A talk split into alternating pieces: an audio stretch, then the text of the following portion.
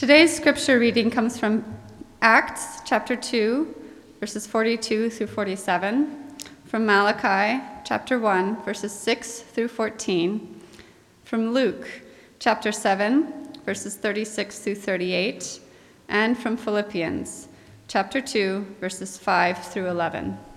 Please follow along in your own Bibles, in the Pew Bibles in front of you, or you may listen along as I read these different passages to you. So, Acts chapter 2, verses 42 through 47. They devoted themselves to the apostles' teaching and to fellowship, to the breaking of bread and to prayer. Everyone was filled with awe at the many wonders and signs performed by the apostles. All the believers were together and had everything in common. They sold property and possessions to give to anyone who had need. Every day they continued to meet together in the temple courts. They broke bread in their homes and ate together with glad and sincere hearts, praising God and enjoying the favor of all the people. And the Lord added to their number daily those who were being saved. Now, Malachi chapter 1, verses 6 through 14. A son honors his father, and slaves honor their master. If I am a father, where is the honor due me? If I am a master, where is the respect due me? says the Lord Almighty. It is you priests who show contempt for my name. But you ask, How have we shown contempt for your name? By offering defiled food on my altar. But you ask, how have we defiled you? By saying that the Lord's table is contemptible.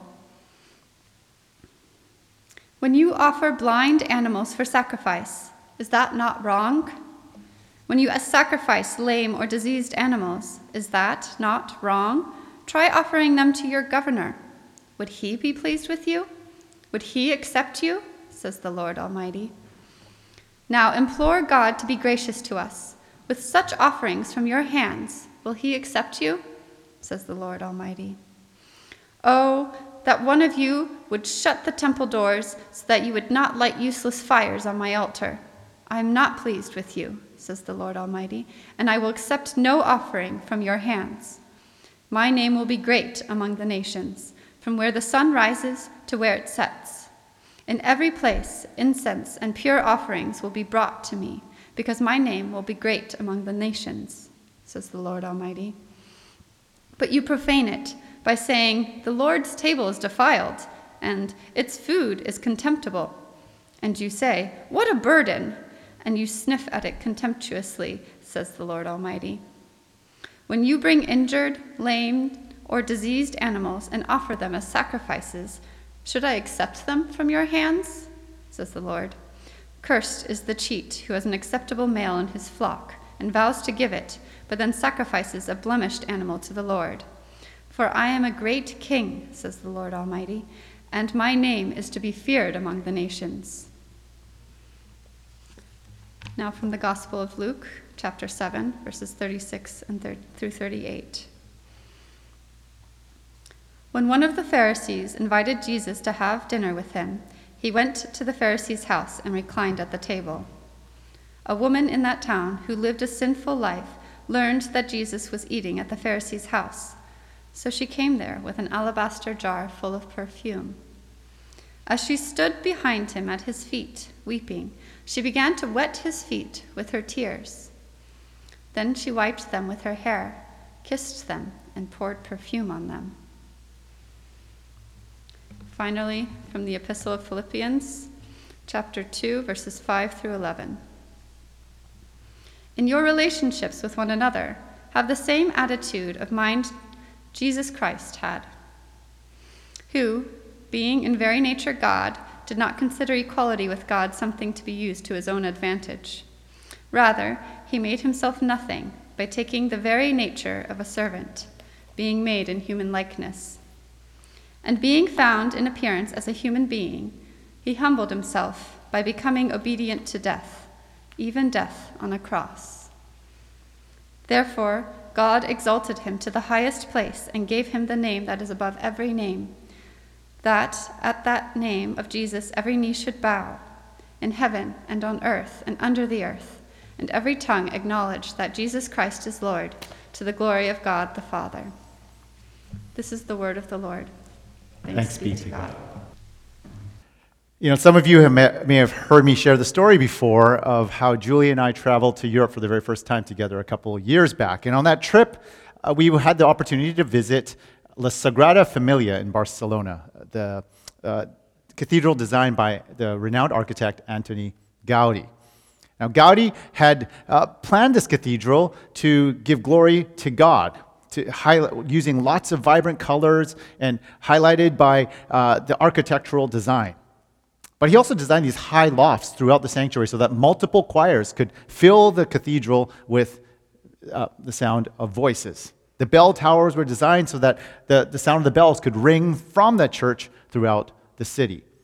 Now, as Julie and I were there, we admired the beauty of that place so much so that we were moved, uh, you know, in, our, in the depths of our hearts. We admired Gaudi's vision and skill, but even more, by, we were moved by his heart of worship.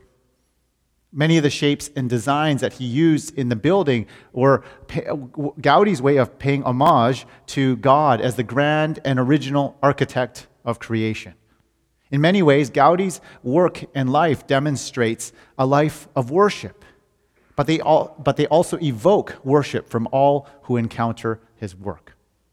As Jerry mentioned to us through these few weeks in the We Are WCF sermon series, we are looking at each of the statements uh, that c- communicate our identity vibrant worship, authentic community, personal transformation, and social impact. Now, while many of us will, ha- uh, no, very few of us will have the kind of vision and skill and impact like Gaudi, it strikes me that his desire to glorify God in his life and in his work is perhaps one, of, one example of what vibrant worship might look like for us today. So, as we walk through the text that Anna Laura read for us, I hope that we can see how Scripture informs the vibrant worship that we hope to nurture here at WCF. And though it should include them, vibrant worship is more than just a descriptor of these outer forms of worship. Instead, what we see in Scripture is that vibrant worship can be characterized by three things. Today, that's sponsored by the letter P the posture, the, who it's pleasing to, and a person. Posture, pleasing, and person. The, the, the, the trifecta of sermon outline points. Now, when you think of the word vibrant, what comes to mind for you?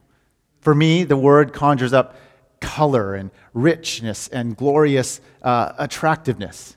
You know, vibrant things capture your attention and encourage you to spend time looking upon them. But vibrancy isn't always something that is external. Have you ever met someone who is, is vi- who exudes joy um, from the very center and, and love and, and flourishing from the center of their being, but they're not exactly the most loudest personalities? I can think of a few people like that. I think that person can be quiet in demeanor, yet incredibly vibrant. I think that the same can be said about Christian worship. I spent some times, you know, in my formative years as a teenager and a young adult in Pentecostal and charismatic circles, you know, where vibrant worship was equaled loud and long music with banner, bright and colorful banners and people dancing. For some, ex- outwardly expressive worship is more vibrant, but this is an incomplete assumption. And some of you might eh, respond, well, amen. You know, quiet and unassuming worship is where it's at. I think we're a bit more like that in this church, right? I'm trying to get you to clap during worship. When we say lift up our hands, it's not just a mental thing, right? That's an whole other plan. But, you know, for some, acoustic worship and singing a cappella hymns and not using lighting and amplification isn't necessarily more spiritual either. We should be open to vibrant worship that is both loud and quiet. One is not better than the other. Vibrancy doesn't necessarily come from these external from an external posture, but an internal one. Recall the story of Gaudi that I started out with today. Despite his incredible architectural vision to build this cathedral, whose work, which the, where work began on it in 1882 and is still being completed to this day, Gaudi lived a life following the spiritual discipline of simplicity. When Gaudi died after being run over by a tram just a few blocks away from the cathedral, people thought that he was a beggar. You see, in the final 12 years of his life, Gaudi dedicated his life to three things only to prayer, to fasting, and to building this cathedral. Three things. So much, he, uh, he, as such, he lived in such a simple life that the wallpaper in his house was peeling. He had pins holding together his, the, the, his clothes. And because he adopted this Catholic veneration of poverty. Now, I'm not saying that worship of God demands us to live like that. That's how he chose to do it. But what we're trying to say is that worship isn't just about what we do, it's about how we live.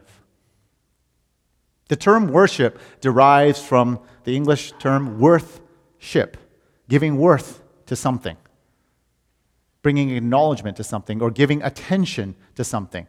And in pop culture, worship, idol worship, is bringing attention to those people in your life that you want to focus your attention on. You share them on social media, you share their latest songs or their latest movies. That's one understanding of worship. And in Scripture, we find that the words that are translated as worship in the English language come from the Greek word in the New Testament, proskuneo, which means to bow down towards, or in the Hebrew word shakah, which also means to bow down towards God, as is illustrated in this Psalm 96. These words describe, uh, can be translated either as to bow down or as to worship, depending on the context in which they are used. So, based on Scripture and the way Scripture uses worship, worship can be described with three characteristics. One is humility. Worship is fundamentally about humbling ourselves before this awesome God, humbling not only our knees physically, but humbling our hearts and our attitudes before God. C.S. Lewis once said that pride is the complete up is the complete anti-God state of mind. Pride is the opposite of humility. Humility is the antidote to this kind of pride, this anti-God pride, saying, I can do it myself. I've got it all figured out. This is who I am. If we are to worship God properly, we must begin with humility. Secondly, worship in Scripture is characterized by submission. Worship is about submitting ourselves to the, the goals and purposes of our King and leader, Jesus. Bowing down before our King is a recognition, one, of his superiority, but also of his right to call the shots in our lives and our responsibility to obey. And lastly, worship in Scripture we find is not just a mental, internal thing, but it's a physical response. It involves clapping and shouting and singing and, and dancing and, and demonstrating that what our bodies do is connected to our hearts. Our bodies and our hearts are deeply interconnected. So when I physically bow down or when I lift up my hands in worship, it reminds me and helps my heart to submit to God. You know, understood this way, worship goes beyond musical style and preference. We humble and submit ourselves and physically respond to many things in our lives. But are those responses really worship of God? Because we can worship our possessions by bending all of our priorities around the things we want to buy or the things we want to do. How much time do we spend online shopping compared to our spiritual practices? Whether they are political or academic or gender or um, uh, our social roles, we can also worship our identities.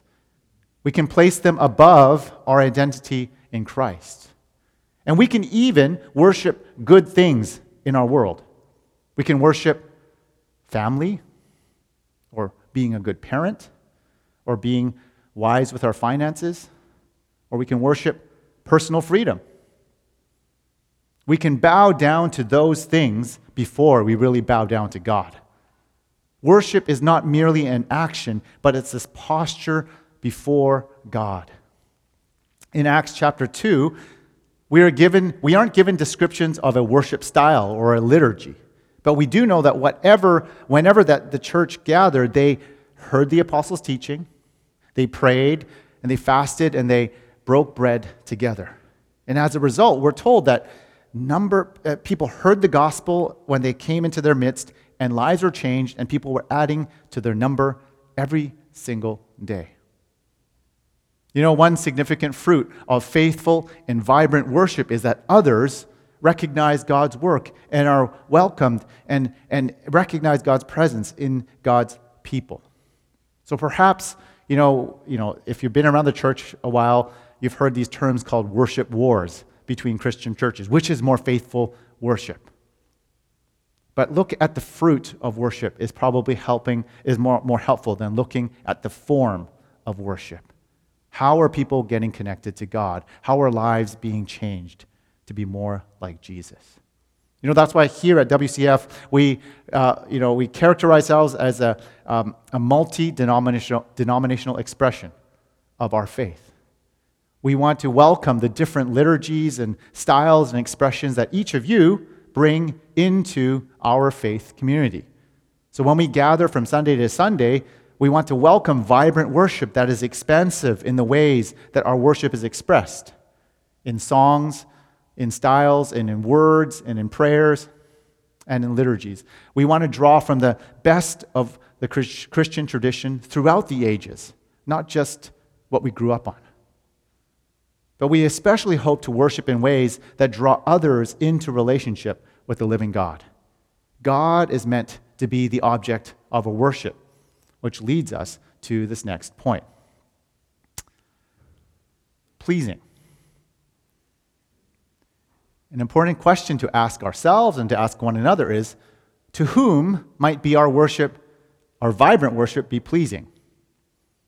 The Malachi text that Anna Laura read for us seems kind of obscure. You may be like, well, what does this have to do with worship? But God questions the Israelites and specifically the priests who lead them for their worship that was un- uh, what is unacceptable or not pleasing to the governor, let alone to the living God.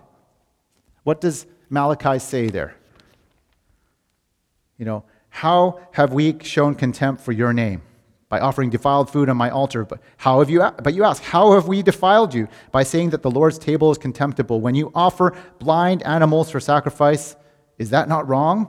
When you sacrifice lame or diseased animals, is that not wrong? Try offering them to your governor. Would he be pleased with you? Would he accept you? Says the Lord Almighty. You know, our worship is a reflection of what we love. He indicts, God indicts the Israelites for not honoring God in their worship.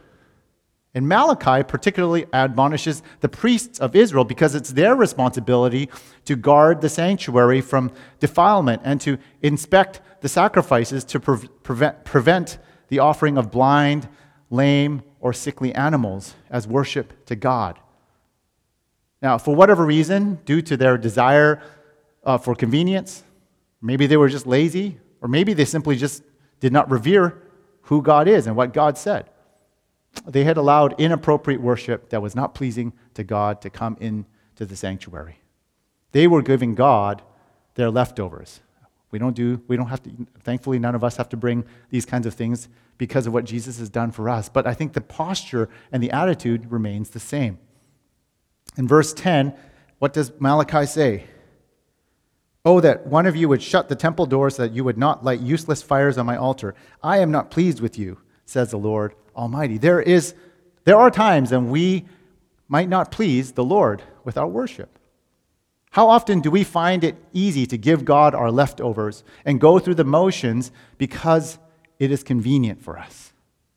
And certainly during these pandemic times, things have changed in the way we gather, in the way that we worship, in the way we, that we serve God. The Malachi text invites us to consider that the ways that maybe some of the ways that may, we bring that might be insufficient worship before God because they are blemished sacrifices or useless fires, using Malachi's language in verse 10. It may be pleasing to us because it's convenient, but it's not necessarily pleasing to God. By not choosing to give our best to God, the Malachi text illustrates how God considers it to be despising to his name. You're not really worshiping God. Now, you might be thinking, Andrew, you're, you're going all fundy on me. It sounds fundamentalist. I'm preaching to myself just as much as to everyone here. Even as I was pre- preparing this message this week, every time I hit a slight road bump in my you know, work process, it was so tempting to hit Command Tab on my computer to swap to my email inbox to check my email. I'd pick up my phone, say, oh, what kind of notifications are there that I have to clear? Then I swap my tab in my browser to check my bank account to see what bills I haven't paid yet. Then I get up to stretch and think about how sore I was from working in the yard and going rock climbing the day before. Andrew, is this giving God leftovers or is this giving God the best?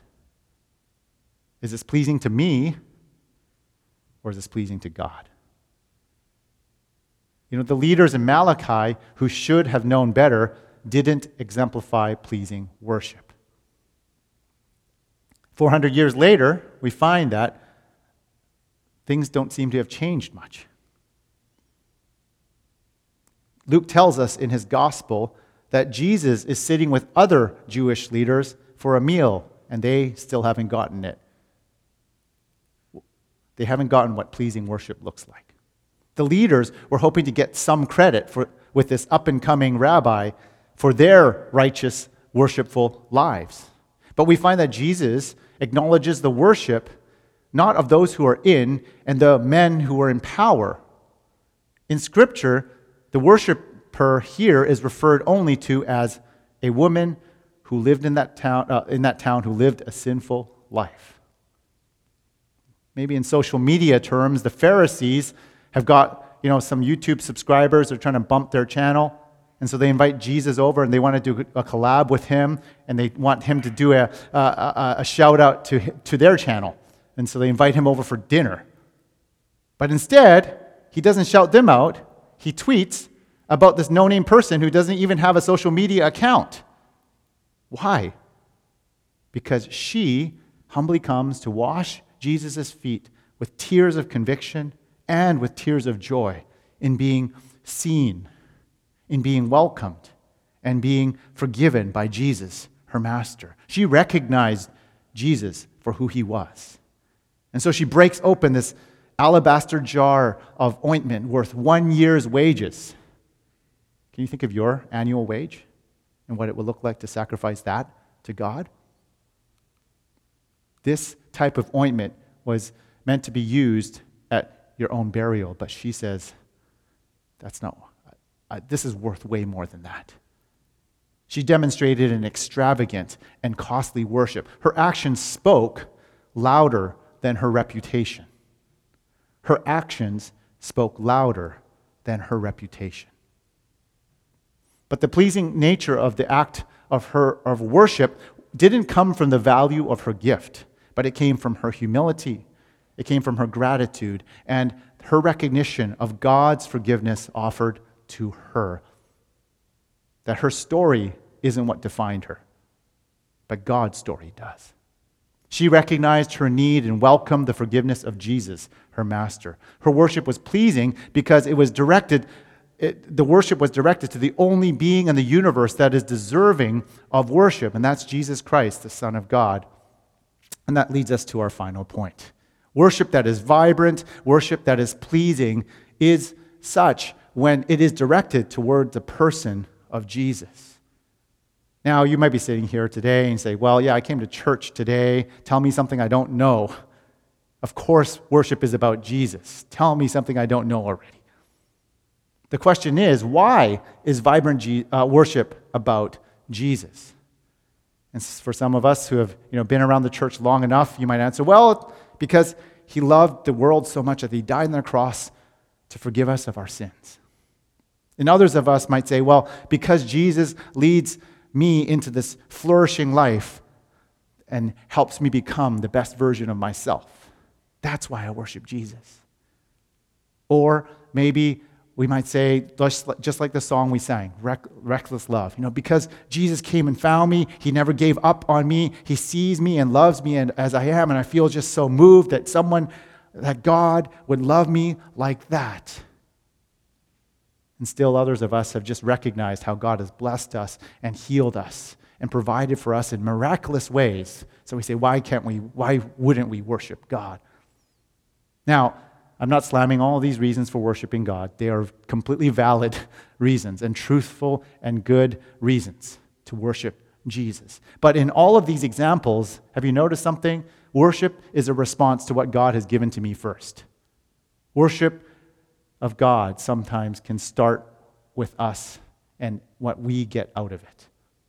But take a look at the Philippians passage where the author, Paul, highlights the preeminence of Jesus verses 9 to 11. Therefore, God exalted him, that's Jesus, to the highest place and gave him the name that is above every name, that at the name of Jesus every knee should bow in heaven and on earth and under the earth, and every tongue acknowledge that Jesus Christ is Lord to the glory of God the Father. The reason we worship Jesus isn't only as a response to what we get out of God. Because if that were really true, worshiping Jesus essentially is about worshiping ourselves. The reason we worship him is because God exalts Jesus first. It's God who exalted Jesus to the highest place. God gave Jesus the name that is above every other name. God places Jesus as the Alpha of worship in the universe so that every single knee would bow to Jesus and to Jesus alone. Every tongue would confess that Jesus is Lord and leader over the universe. Every knee, every tongue. Worship of Jesus pleases God because it's what all creation is designed for the universe is designed for and is groaning towards this worship of Jesus. And in the life to come, when Jesus shows up for the world to see in all of his glory, every knee will bow to him. Every knee will either bow to him in joy as the welcome master or king and king, or they will bow to him in conviction as the unwelcome master and king in our lives. Worship of Jesus begins with God and ends with God, and we are invited into that. Before the world began, the three persons of the Trinity existed for mutual exaltation of one another. And because of great, God's great love, God sent Jesus to die for the sins of the world. God gave the Holy Spirit so that humanity might be reawakened to the reality of God before the beginning of the world and before you and I ever were created, God knew that we were coming and that we would need a Savior and a Master to order our lives the way that God intended for us to live, despite our failure to recognize God, despite our failure to trust God fully. That's why we need Jesus, and that's why Jesus went to the cross. In other words, vibrant worship my point here is that vibrant worship existed before all of us ever did. Vibrant worship was happening at the center of the universe before the universe came into being. And our truly vibrant worship welcomes the world into that vibrant worship that was happening, that the living God is living out. That's what makes worship of Jesus vibrant. And that's the kind of worship that we hope to embody and model and to invite others into here at WCF. We hope our worship reflects the beautiful diversity of the life to come, with all peoples, in all cultures, in all demographics and styles as you enter, as, every, as people enter into community with us. We're not saying that we're the only church, but this is what we long to embody here at WCF. We don't have it perfect, but we invite everyone into that life of vibrant worship. And we hope that our posture of worship will be pleasing to the only person that it matters to in the universe. May it be so. to God's glory and for our joy. Amen.